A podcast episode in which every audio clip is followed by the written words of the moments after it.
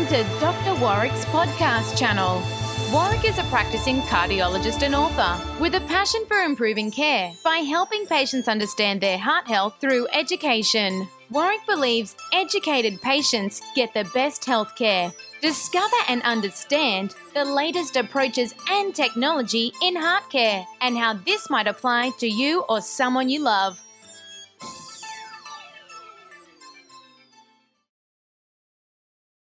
Hi, my name's Dr. Warwick Bishop, and I'd like to welcome you to my podcast and videocast station. Today, I have the opportunity to have with me Dr. Karam Kostner, a friend and a colleague, and a leading lipidologist. Hi, Karam, how are you? Hi, Warwick. Good to speak to you. Today, we've decided to put LDL particle size on the menu. So, LDL is this so called bad cholesterol, and it can come in different sizes, and people talk about it. Would you like to give us just a little bit of a definition or a description of, of LDL particle size and what that really means so that the people listening know what we're talking about today, Karam? Very happy to, Warwick. So, when we talk about lipoproteins, just to recap, and we've mentioned it in different other podcasts, lipoproteins are proteins that carry lipids. They carry them through the bloodstream and deliver them to various tissues in the body, unfortunately, also um, arteries. Now, when it comes to lipoproteins, they were initially classified by their density and particle size by ultracentrifugation. And the largest lipoproteins are chylomicrons, followed by very low density lipoproteins, intermediate density lipoproteins, low density lipoproteins, LDL, which we are talking about now, and high density lipoproteins such as HDL, which we often refer to as the good cholesterol. So that's Could how I, it all started. Before you go too far, Karam, just for the ease of the people listening, this concept of lipoproteins is that they're almost a carrier, if you like, a little capsule carrying uh, cholesterol around the body. So, if you imagine in a really simple term, cholesterol, a family of cholesterol, say five or six cholesterol particles, you could put them in a bus, in which case that's a large particle with a low density because there's five people in a large bus. Or you could cram those five or six people in a small sedan, and that'd be a high density particle driving or moving that cholesterol family around. I just want people to get that idea of what a lipoprotein is and how it's literally a, a carrier or transport mechanism for the for the cholesterol that we're discussing. Great analogy. So I interrupted. A thousand apologies. You were no, no, no. particle size and density, and, and I jumped in. I'm sorry. That is, a very, that is a very important thing to make people understand. So we talked about the density of different lipoproteins, and you're absolutely right. Small dense LDL are in everybody's mind simply because several studies have shown that not all LDL is as atherogenic as we think. But I would like to say that I'm of the opinion that 99% of LDL is bad, whether it's small dense LDL or slightly larger LDL. So, what we have found in clinical trials, and you've participated in many of them, is that LDL is the bad guy. It ends up in arteries, it clogs arteries, it is calcified in arteries, no matter whether it's small, dense, or not. So, that's the first thing I would like to state. So, when people do talk about particle size, because this pops up a fair bit in social media and on different blogs that people advocate particularly on some of the uh, diets which are uh, perhaps more inclined to reduce carbohydrates or perhaps more ketogenic, people talk about these particle sizes. Well, what are they actually saying? Are they saying that bigger particles, less dense particles are less problematic? Exactly. And the analogy here is HDL. You know, and in HDL, it's actually much more pronounced. Not every HDL high density lipoprotein, good cholesterol is as protective as we think. And I think particle size is probably more important for HDL, but we still don't recommend to measure it unless you're doing research trials. To give you an example, the most effective HDL in removing cholesterol from arteries is the very small lipid poor HDL, discoidal small HDL particles. the larger HDL becomes, the less effective it often is in this reverse cholesterol transport. Now, with LDL, some of the trials that I mentioned have shown that the smaller, more dense LDL particles that have a different composition in cholesterol ester, triglycerides, phospholipids, and cholesterol than other LDL particles are even more atherogenic. But in my opinion, it does not make sense to measure that for clinical purposes because there is much better things we can do. We can measure LP little a, which we've touched on in other podcasts. You can do imaging, which you're an expert in. You can look at coronary calcium and plaque burden. In clinical practice for our patients, it does really not make sense to measure LDL, different LDL particles because all LDL is basically bad.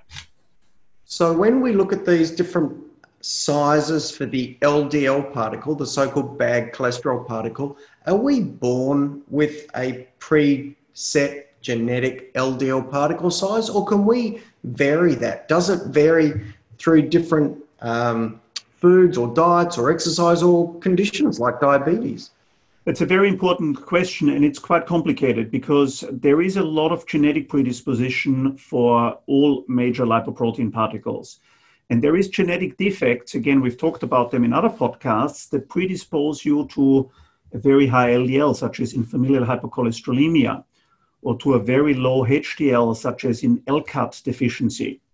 So, to a certain degree, we are born with it.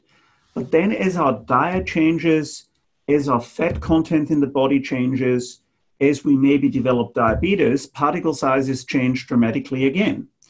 And then, as we give our patients or prescribe our patients medication, particle size changes again. Because if you're on a fibrate or if you're on a statin or ezetrol, your particle size will change accordingly as well. So these are the major determinants genetics, diet, and medical therapy. So, one of the things that I thought might impact particles is diabetes. And one of the things that we know about diabetes is your triglyceride levels can go up, those so called free fats. So, my understanding to a degree, and I'm keen to be educated here, is that as the triglycerides go up, we might see a change in the LDL cholesterol and may get smaller particle size, smaller, denser particles. Uh, can you speak to that? Is that the case? No, that's absolutely the case. Um, so as you as you become uh, a diabetic or as you develop metabolic syndrome, usually your triglycerides go up, your HDL goes down, your HDL may become a bit more dysfunctional, and your LDL particles may be a bit more atherogenic. But again, you know, if we measure LDL as we do in clinical practice every day, that tells us all about our patient's risk, even in diabetes.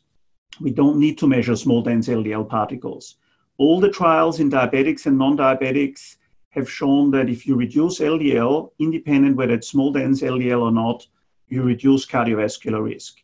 And that's why I think it is confusing if um, patients want to measure their small dense LDL because independent what the small dense LDL are, we are going to try to reduce their overall LDL with effective therapies, diet and lifestyle, etc. So what I'm hearing from you is that LDL is the problem, and that necess- not necessarily uh, do we make a distinction in terms of potential uh, deposition of cholesterol in the arteries between small or larger LDL particles.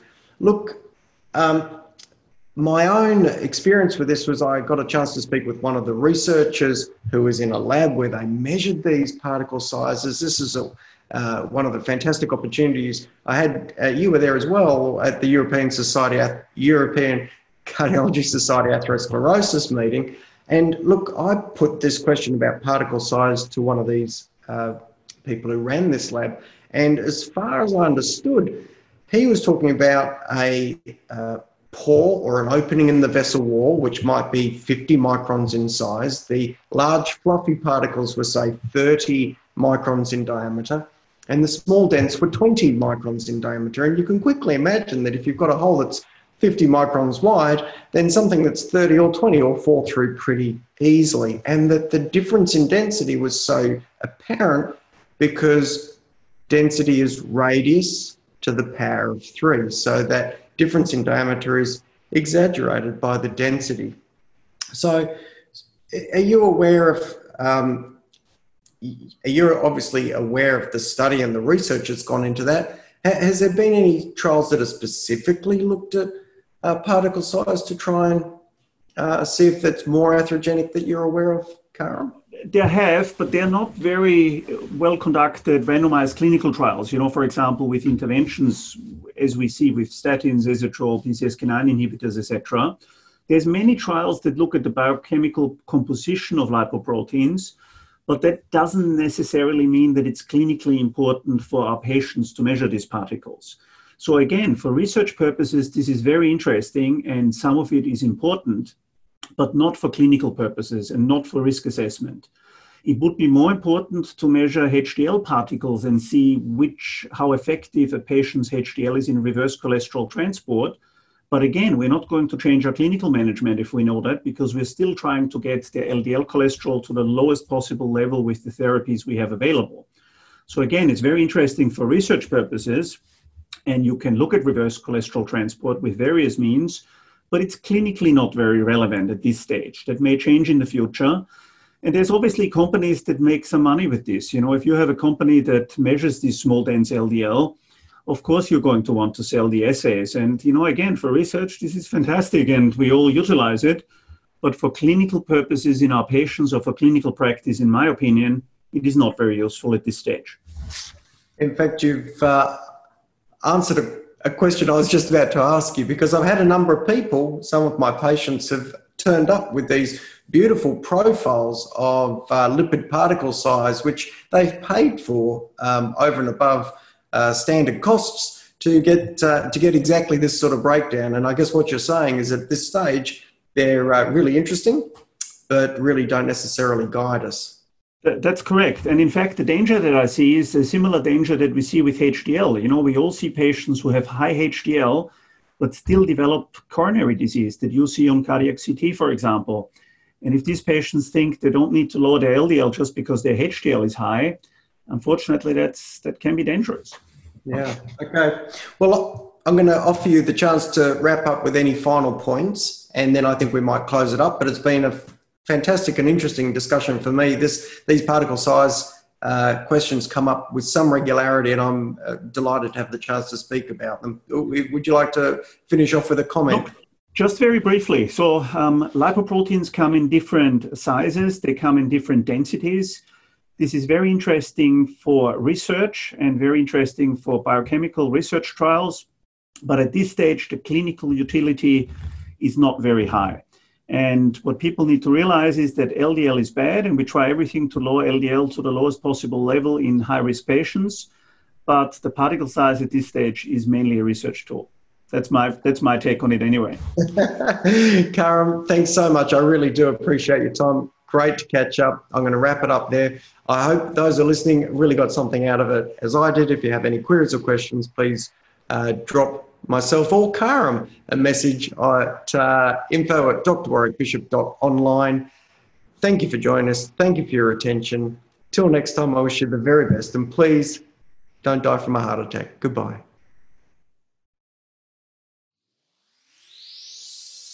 You have been listening to another podcast from Dr. Warwick.